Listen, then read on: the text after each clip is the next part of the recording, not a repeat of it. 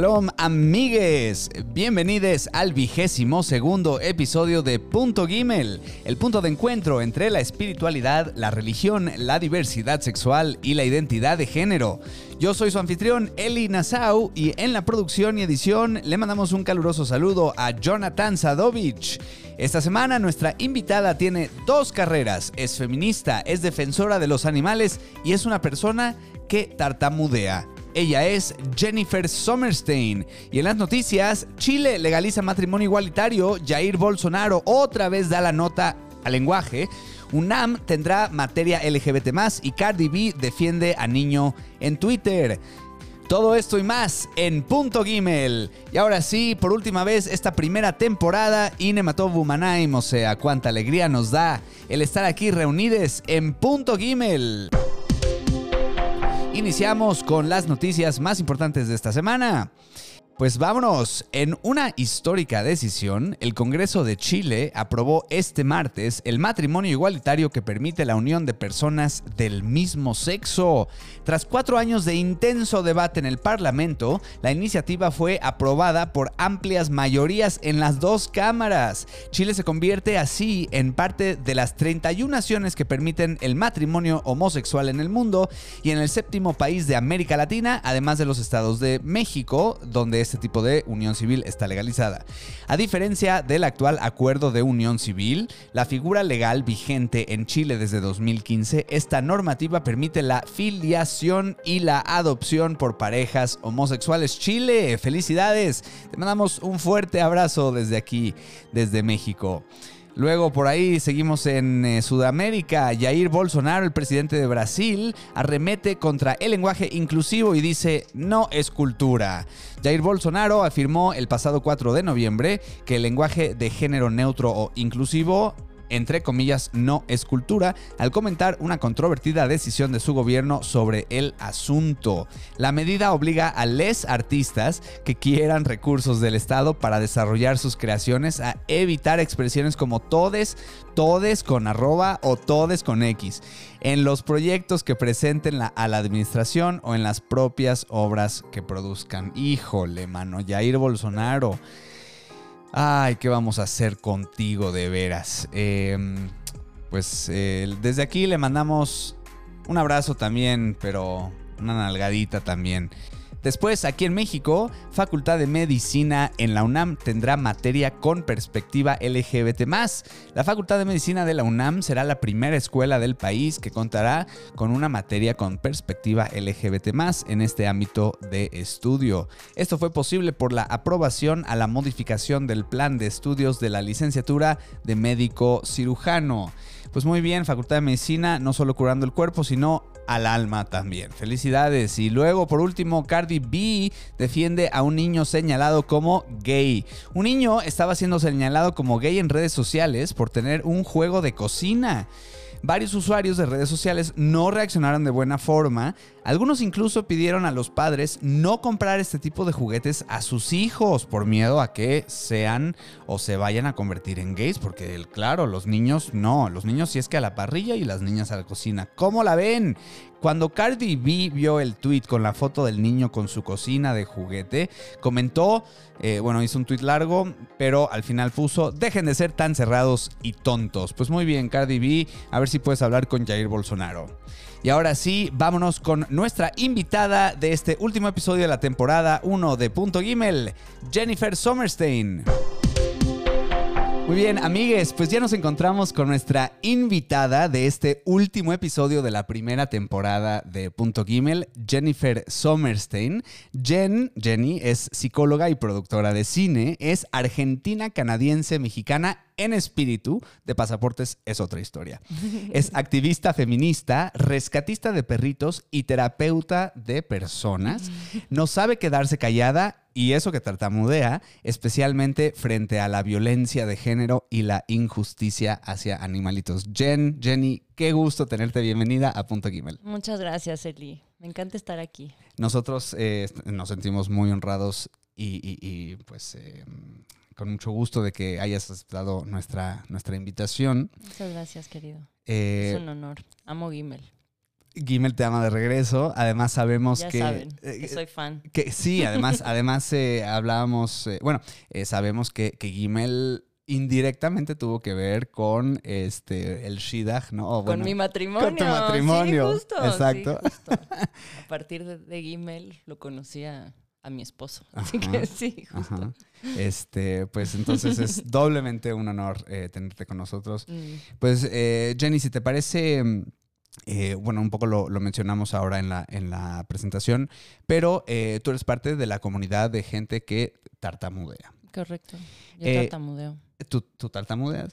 En el 2017, por ejemplo, tú lideraste junto con Manuel Letona y Javier Fernández la sesión de padres y amigos del programa Maguire, que ahorita nos platicas eh, de qué va esto, que se dedica a dar cursos para eh, manejar y no sé si el término sería s- superar la tartamudez. Más o menos. Es como aprender a, a- sí, a, a manejar cuándo y cómo elegimos hablar, hablar así y cuándo no.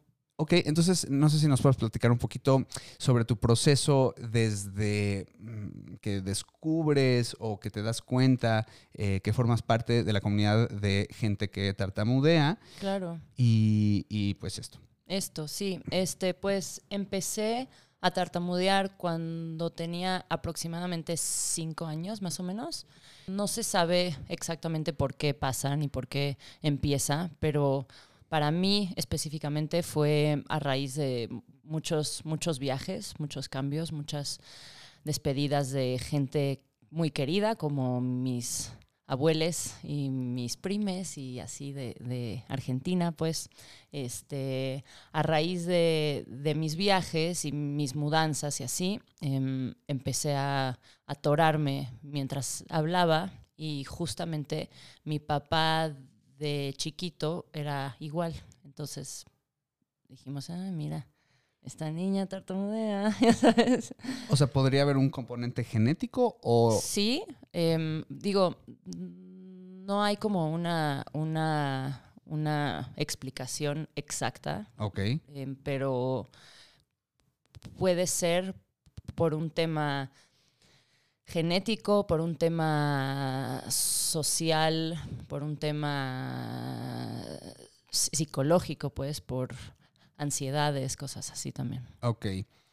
Eh, se me hace muy curioso porque hay muchos paralelismos o cosas en común con el tema de la sexualidad e identidad de género que no necesariamente... Sí, ¿verdad? Sí, ¿no? Eh, porque pensado. platicábamos, este, que por qué, por qué te invitaríamos eh, a ti, ¿no? Pero, pero justo, este, también se trata de darle visibilidad a eh, personas y a comunidades eh, que, que, tienen quizá algo diferente o algo, algo, este, no- que no pa- forma parte de la norma. Entonces, pues, pues por eso, ¿no? Entonces, pues está padre eh, darle un poco de eh, visibilidad y contigo, porque, bueno, eh, ¿qué es esto del programa Maguire? Maguire, em, pues em, una mm, amiga justo una vez escuchó en la radio que había este programa internacional que venía justo hacia, hacia México. Es un, un curso intensivo de algunos días donde te encierras en un hotel eh, y haces muchísimos ejercicios, tanto físicos como psicológicos, como de respiración, relajación, este, revelar cómo hablas hacia, hacia strangers, eh, Extraños. extraños, perdón. este, y es un curso que te cambia la vida, porque ahí aprendes que no importa cómo hablas, pero que eres una, una persona valiosa de cualquier forma, ¿no? Porque creo que un miedo de muchas personas que tartamudeamos es como que tienes, tienes miedo de tu validez, ¿no? Porque pues cuando estás presente y alguien tiene que esperarse tanto tiempo para que hables y para que puedas decir lo que piensas, dices como, híjole, los estoy haciendo que, que pierdan el tiempo y así, ¿no? Ok. Y es como muchas inseguridades juntas. Entonces creo que este curso a mí específicamente lo que me enseñó es eso, ¿no? Es como que ahora es mi turno de hablar y, yo valgo, ¿no? Entonces tienen que, ni modo, ah, tienen que esperarme un poquitito más de lo normal, ya sabes. que Supongo que quizá en tu, cabeza este, eh, lo sientes como, como eterno. O, eterno, es horrible. y entonces como, eh, como es un ciclo vicioso, ¿no? Que, que, que, te vas poniendo más ansioso. Y cuanto más piensas, más te trabas y más nervios y más tiempo y sí, horrible. Sí, entonces eh, tiene que ver mucho entonces con esta autoaceptación y, aprender a pues eh, a quererte o bueno, aceptar este, que, tienes esto. Por eso digo mucho paralelismo con la sexualidad eh, diversa, con la identidad de género. No es cierto. Sin embargo, a diferencia de la sexualidad e identidad de género, la gente que tartamudea puede eh, tomar quizá algunos cursillos o, tiene técnicas como para poder trabajar este, este tema. No sé si viste ahora en la, en la campaña de Estados Unidos, bueno, la persona de las personas más famosas que sabemos que tartamudea o tartamudeó es Joe Biden, ¿no? El presidente de, Estados Unidos. Sí, sí, sí. Y no sé si viste, sí, no sé si viste ahora en la campaña un chico de 13 años eh, le le escribió una carta agradeciéndole eh, que porque él le preguntó, ¿no? Este, ¿cómo, cómo le haces para, para trabajar este tema? Porque ves a Joe Biden en sus discursos y mm, si no sabes, pues no, ajá, no te das cuenta. No te das cuenta. Entonces, eh, pues este, bueno, niño le, escribió una carta muy conmovedora y Joe Biden le, dijo, por ejemplo, a mí me gusta leer poemas de David Yates en, fuerte y luego mis discursos marco algunas palabras como para enfatizar, ¿no? Entonces, eh, bueno, eh, es muy conmovedor y si, si no lo has visto, pues ahí lo, pues, este, compartimos, pero... Justamente este curso te enseña a que digamos que exageres tu propia tartamudez. Ok. Para que cuando estés nervioso lo puedas tú controlar y mm. puedes tú elegir cuando te atoras y cuando no. Pero es como a propósito, ¿sabes? Claro, claro. Está padre. Entonces es como, sí, como a través de respiraciones, obviamente, y del timing de cuando hablas y de mm, exagerar algunas letras que son más complicadas para ti, o sí, así. O sea, está de verdad impresionante que digo, al final de ese curso haces una presentación justo en público em, y explicas que tú hablas así y que estás haciendo cosas para em, manejarlo y es de verdad un, momento de mucha catarsis impresionante, hermoso. Y entonces ahí dices como, ¿sabes qué? Ya, o sea, X. Claro. Bueno, decías que, ¿no? Que, que, quizá tomas más tiempo en decir las cosas. No sé si a ti te pasa que tienes más tiempo de cómo acomodar las ideas en, tu cabeza y las expresas mejor. O sea, vemos varios que nos gustaría tener un poco de más tiempo para procesar las ideas. Luego hay gente que habla de más y, luego no sabe lo que dice. Pues creo que pasa a veces y a veces porque también cuanto más tiempo tienes para procesarlo, más cosas piensas y, mm. piensas más rápido también. Entonces, al final es como, híjole, tengo 500 cosas en la cabeza que quisiera decir y ahora no sé ni por cuál empezar y ahora, híjole, me atoré y no puedo decir ninguna. Wow. entonces es como que.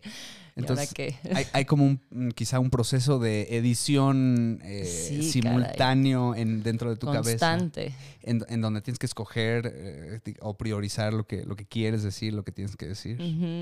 Que no, digamos, voy a hacer una conexión, quizá es un poco lejana, pero eh, tú que trabajaste en cine mucho tiempo, ¿no? Es un proceso también de elegir qué, va a entrar eh, dentro de un cuadro, qué, dejas fuera y cómo vas a contar lo que quieres contar de la manera más eh, efectiva. Sí. ¿no? Entonces, sí. pues si te parece, cambiemos a, hablemos a- ahora un poco de, de- de tu carrera, primero eh, eh, de cine y, y entonces, este, bueno, Sí, pues este, yo estudié cine y arte en Vancouver, en un art school allá.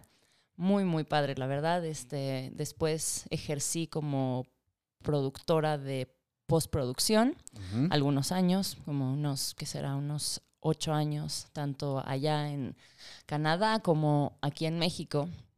Em, sí, estuve haciendo pues un poco de todo. Empecé con animación, hice algo de efectos especiales, este, em, edición ya de comerciales y de cine y de series, un poquito de todo, digamos. Una de las cosas que hiciste en tu carrera como productora fue eh, que trabajaste para Vice, en donde uno de los eh, reportajes que produjiste fue sobre la comunidad trans. Correcto. Con eh, Sí. Flavio Florencio, le mandamos un saludo. Sí, ahí hice, bueno, la parte de la post, estaba como encargada de, de post en ese proyecto. ¿Hubo algo que aprendiste sobre esta eh, comunidad eh, que te haya como llamado la atención?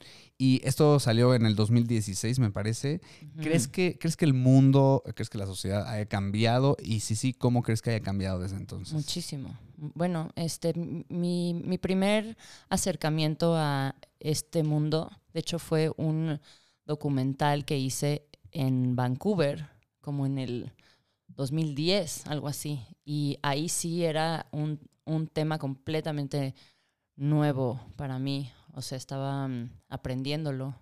Em, entonces, cuando hice la serie de, de Vice, híjole, creo que aprendí cosas completamente distintas y muchísimo más específicas, como por ejemplo cómo afecta eh, las posibilidades so- socioeconómicas a una persona trans en México, que sí es completamente diferente, pues, porque aquí, aquí en México no es como en Canadá, que tienen todos más o menos oportunidades parecidonas, ish, ¿no? Sí, sí. Aquí no. Y aquí creo que es muy complicado em, poder acceder a, a cambios físicos o quirúrgicos, digamos, em, co- con pocos recursos, ¿no?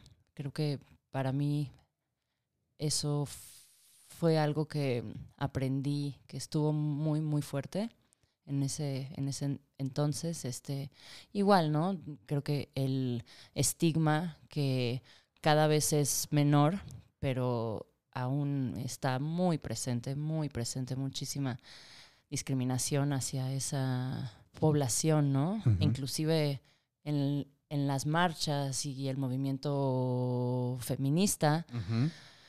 Híjole, hay, hay todavía áreas donde no aceptan para nada a la gente trans. y, Sí. O sea, Sí, tú, tú te identificas como activista feminista, digamos. ¿En qué momento tú empiezas a, a- a trabajar en, este, en esta eh, cuestión y eh, cómo, cómo sientes, digamos, porque son luchas igual y, y paralelas, aunque luego hay eh, roces entre la comunidad feminista y eh, las mujeres trans, ¿no? Está como esta parte... o sea, sí hay, ultra- hay como, sí, como esta, este ultra radicalismo que Ajá. digo, no, no les aceptan, pero yo nunca he sido de esa comunidad ultra nada. O sea, creo que es. Creo que lo mío es interseccional, pues. Claro, sí. claro, claro, claro. Muy bien. Ah, pues, ¿cómo, cómo fue que, que lo empecé? Pues cuando regresé a México de Canadá, me encontré con que México estaba todavía viviendo en, eh, o sea, en el medioevo.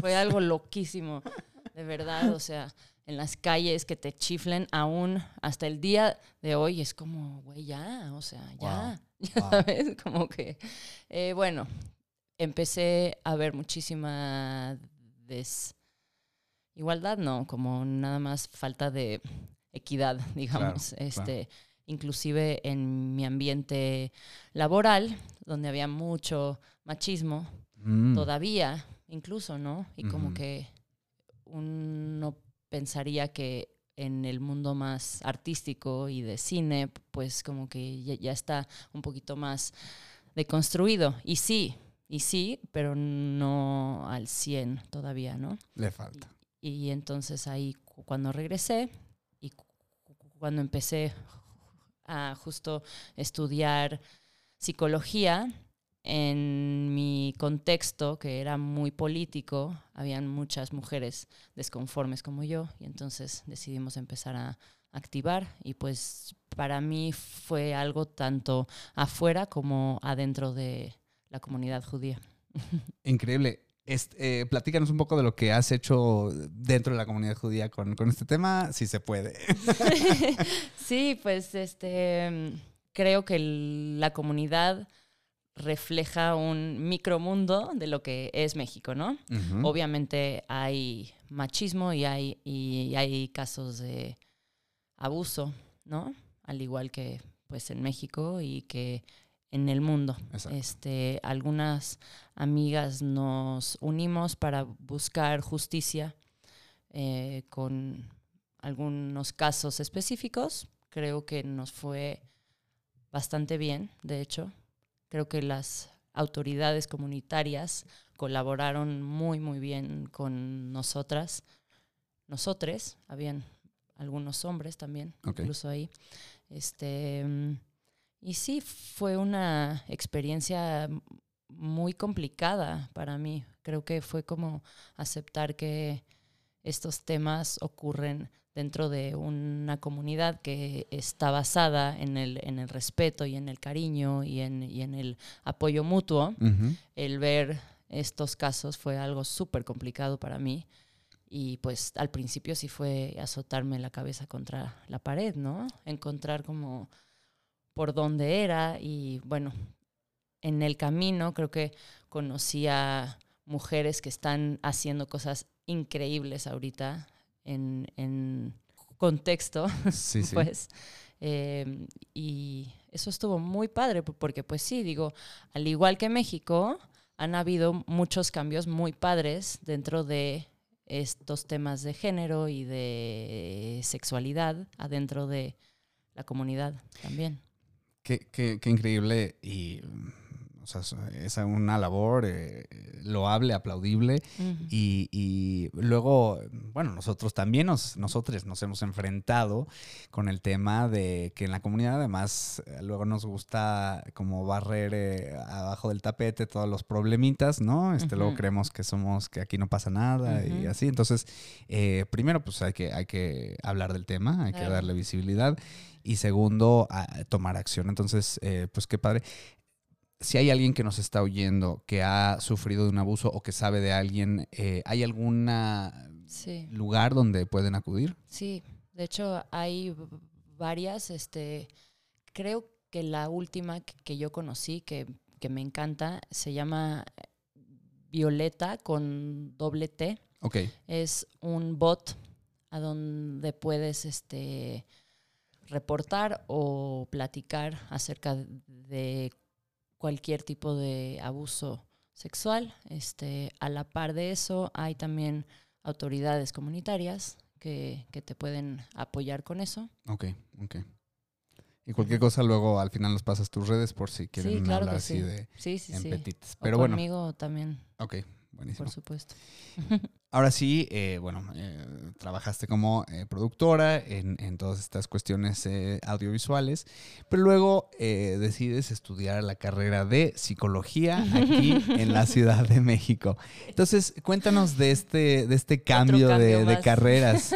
Pues es que la vida está llena de, de cambios, ¿no? Así pero, nos pasa. ¿qué- Jenny, ¿qué fue lo que te llevó a decidir estudiar la carrera de psicología? Mm, creo que fueron muchas cosas. Este, el mundo del cine en México es bien complicado, son muchas horas y las posibilidades económicas son buenas, pero tienen un techo, digamos, ¿no? Entonces yo me vi a futuro Y dije, ¿qué plan? O sea, como que o abro algo mío en el cine o me salgo, porque pues no, ¿sabes? Eh, y me di cuenta que no me apasionaba tanto como yo pensaba. El, el cine, como que a mí me atrajo mucho cuando estaba en Vancouver y las posibilidades de cine aquí en México no me encantaban, la verdad. Eh, creo que sí, nada más aquí es más complicado por mil razones, ¿no? Pero, y como que estaba yo buscando algo que me permita una conexión con las personas más, ¿no? Como que el- la parte que me gustaba era más la gente, más que la parte técnica del cine específicamente. Y cuando me mudé con, con- con mi novio, ahora esposo, este, vi la oportunidad, porque antes pues era renta sola y gastos sola de comida, cosas así. Y una vez que, que nos mudamos, vi ahí una oportunidad económica de estudiar a la par de también hacer chamba, ¿no? Y dije como, "Mm, igual y ahora es cuando y pues estuve buscando universidades, opciones, este, incluso en varios países y así, pues escogí una, apliqué, entré y el resto es historia. Estoy muy contenta, la verdad, muy, muy, muy contenta con, con el cambio. Qué bueno. Y que resulta que además hoy, hoy presentas tu último examen de la Sí, carrera. justo, justo hoy, ahorita, como en una En hora. una hora.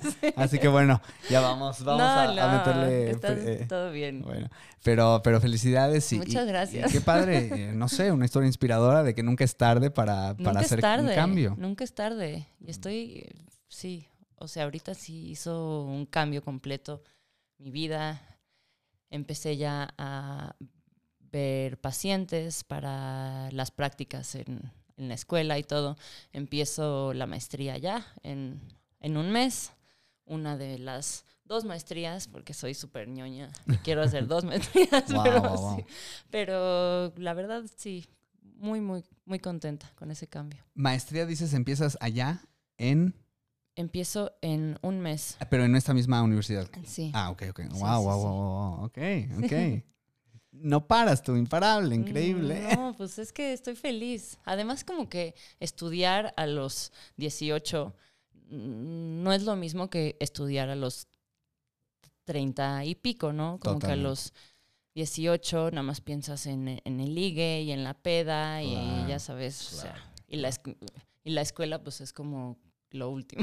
Exacto. Lo haces porque casi lo tienes que hacer. Ajá, justo. Ajá. Ahorita fue, o sea, ya estando estable en, en mi vida, ya sabes, eh, estudiar, pues lo haces con muchísimo gusto. Claro. Al revés, es como, es un placer. Claro, Sí, claro. sí. O sea, tú ves a tus Cambia compañerites de la, del salón y, o sea, los ves ahí como eh, echando relajo y Sí, eh, están en otra...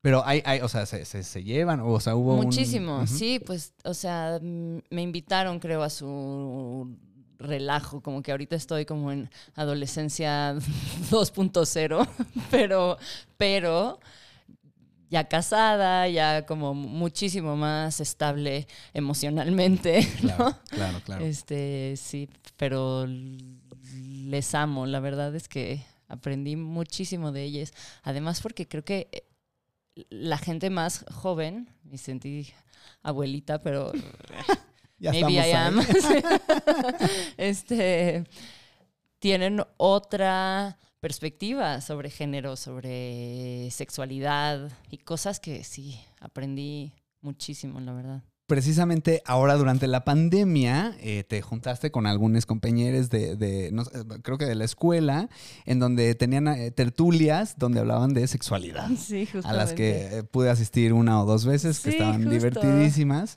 Y y- estuvieron súper cool. Sí, en cada sesión, en cada sesión, eh, pues se hablaba de, de un tema sobre sexualidad distinto, eh, ¿no? La, o sea, se, se ponían de acuerdo, eh, unos investigaban eh, el tema y lo presentaban a los demás Eh, en cada sesión. Entonces, de todo esto que, que aprendiste, ¿qué fue lo que más te impactó eh, durante estas tertulias? Hubieron muchísimas cosas. Este, en general, fue la mm, apertura de la gente para compartir sus historias propias con gente que chance no conoces tanto, ¿no? Y eso es una forma de, de quitarle el tabú a muchos temas que antes eran bien complicados y ahorita ya no, ya sabes, como que son cosas que se pueden ya abrir más al mundo, ¿no? Como relaciones abiertas, como orientación, que pues ya chole, ¿no? Como Mm. que justo ese, ese tema, como que ya es- eh, estaría bueno no tener que esconderlo más, ¿no? Claro. Este, sí, cosas como fetiches, Ujú. como A mí, por ejemplo, gustos. me acuerdo, me tocó, creo que la, una de las que me tocó fue de, de swingers y como de relaciones abiertas y poliamor y... ujú.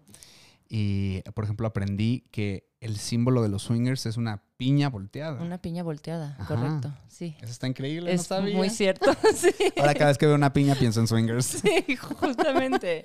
Esto justo empezó porque este, estaban yendo al súper algunas personas que iban justo en pareja, buscando otras parejas con quien intercambiar, ¿no? Y ponían una piña en, en su carrito al revés. Y entonces era Mm. como invitación, digamos, ¿no? Qué chistoso, qué chistoso, porque luego también la comunidad gay, ¿no? Tenían estos códigos, estas claves secretas, por ejemplo, de paliacates que se ponían en la bolsa trasera del pantalón.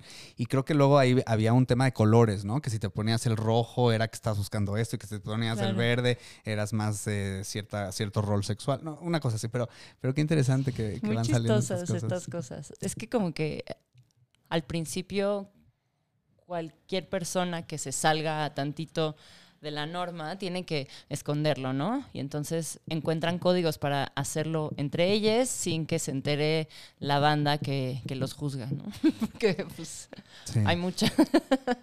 Muy bien, eh, Jenny, pues eh, bueno, además de tus carreras, eh, eres, como ya dijimos al principio, una defensora de las mascotas rescatadas.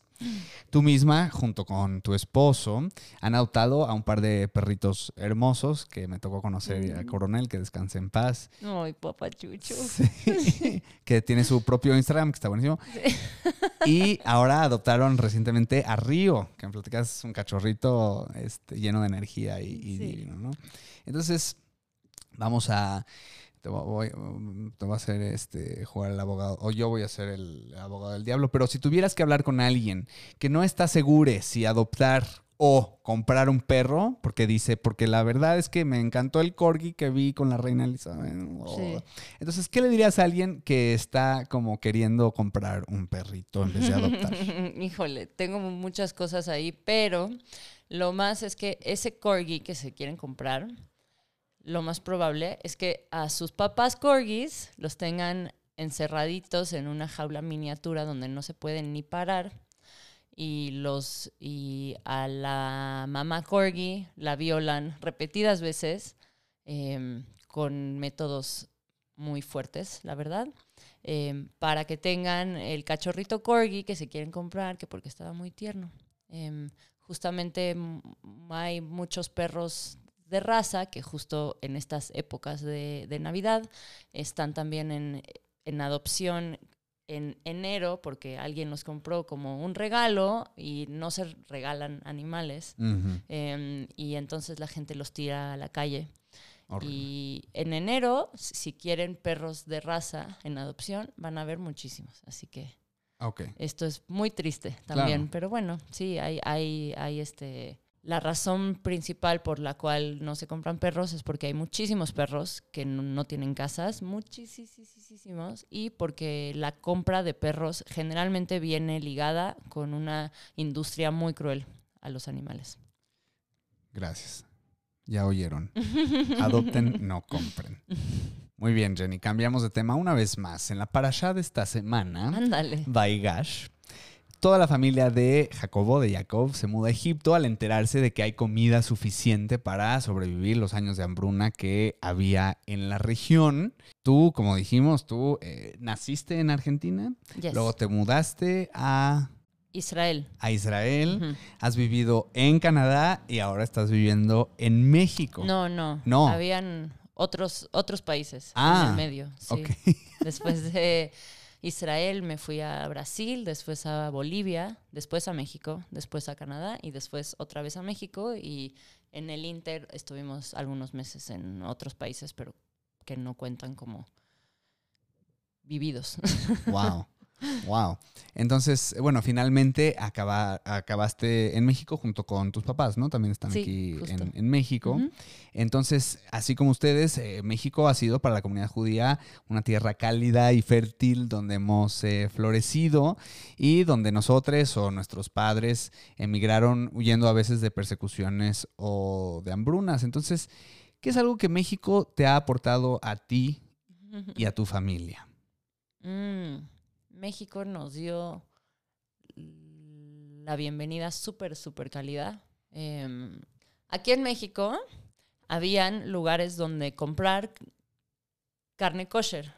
En Bolivia, mm, mi papá, que además de rabino, ahí también fue shohet y mataba pollos porque si no, no había nada kosher que comer en el país. Entonces, aquí en México fue como, wow, comida kosher, ¿sabes? Mucho en más el súper, sí. En Bolivia, ¿cuán- cuán- ¿qué tan grande es la comunidad judía? No, no me acuerdo porque estaba muy chiquita, pero es mini. Sí, seguro Muy cuando chiquita. se fueron tú y tus papás, eh, Ya se, no se redujo a la kosher. mitad. sí, justo.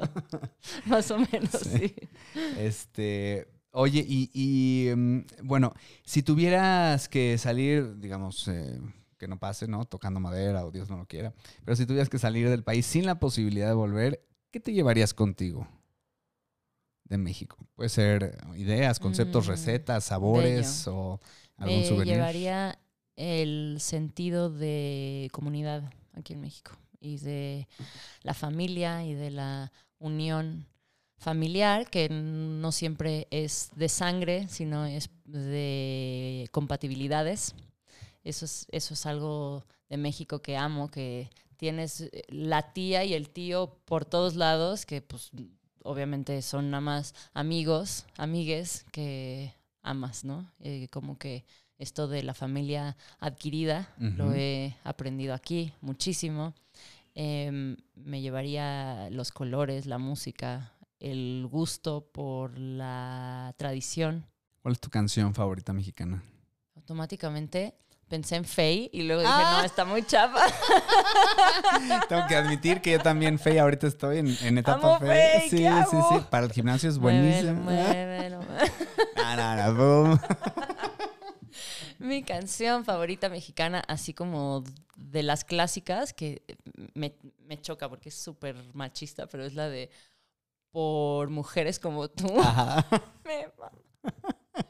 Me encanta, pero, pero es súper machista esa canción. sí, ¡Qué sí. oso! Hay que darle una renovadita a la, sí, a la caray, letra. a la letra. Está bien. Y Café Tacuba, Ujú, obviamente. Más que nada nunca. Excelente. Eh, Jenny, ¿qué te provoca la palabra Dios? Mucho cambio. em, ha sido muchas cosas para mí. Hoy en día significa mm, luz, significa mm, mil cosas, Sí. mucha búsqueda de una paz interior que no está para mí afuera, sino está adentro de, de las personas. Este, eso. Mm. Muy bien, Jen. Pues hemos llegado al final de nuestra entrevista, no sin antes concluir con las preguntas de Shabbat, que son estas preguntas inspiradas en algunos elementos de, de la cena de Shabbat. Preguntas ráfaga, entonces lo, lo primero que se te venga a la mente. Entonces vamos con la pregunta de las velas sobre espiritualidad. ¿Qué ilumina tu vida? ¿Qué le da sentido a tu existencia? Mi familia, tanto biológica como adquirida, mi vínculo con mi esposo, mi- la estabilidad em, en compatibilidad con la libertad. Wow. Pregunta de la Jalá sobre conexiones. cómo estás conectada con el mundo, qué comunidades o grupos de personas o familias eh, son las que enriquecen tu vida. La comunidad feminista, inclusiva, la comunidad LGBT, a pesar de que no soy parte de ella enteramente. Pero aliada. Aliada, aliada. Em, creo que representa mucho cómo me relaciono con, las personas. Em, creo que la palabra justicia em, explica mucho de mi relación con el mundo. Muy bien. Y por último, la pregunta del vino sobre fiestas, pasatiempos, socio. ¿Qué haces para divertirte? ¿Qué te hace vibrar alto? ¿Se vale la peda? O? Se vale la peda, ¿cómo no? ¿Qué me hace vibrar alto? Em, cuando me siento inspirada, como que siento en el pecho como una gelatinita roja, como de inspiración, así como súper rico, ya sabes, como de, ¡ay, qué hermoso! Em, eso me da, creo que, una, una buena canción, arte chingón, em, una buena conversación con algún amigue, em, algo así, como amor, eso. Excelente. Pues Jenny, te agradecemos muchísimo nuevamente por estar con nosotros. Muchas Apreciamos. Gracias a ti, Eli. No, no, no, de veras es, un honor y un placer para nosotros en, en Gimel. Eh, regálanos eh, tus redes o la gente si quiere ponerse en contacto contigo, ¿dónde lo puede hacer? Sí, es este, bueno, de mm, adopciones, se llama eh, el Coronel Adopciones. Qué bonito. Eso está en Instagram. Este, mi red es Jenny bajo in Spanish, eso se escribe J-E-N-N-Y bajo in Spanish, Instagram también. Ok. Y cualquier cosa así, avísenme y platicamos. Excelente. Pues Jenny, muchísimas gracias. Eh, amigues, muchísimas gracias a ustedes por sintonizarnos en esta eh, semana, que es el cierre de la primera temporada de nuestro podcast Punto. Ha sido un agasajo estar con todos ustedes eh, en estas semanas. A, ustedes les recordamos que nos pueden seguir en nuestras redes sociales en arroba gimelmx y nos pueden escribir un correo a contacto arroba. Yo soy su anfitrión Eli Nassau y le mandamos un cordial shalom a nuestro editor y productor Jonathan Sadovich, que ha estado con nosotros desde el principio y seguirá porque es un encanto. Saludos, John. Y ahora sí, que tengan excelentes vacaciones, una semana de paz. Shalom, amigues.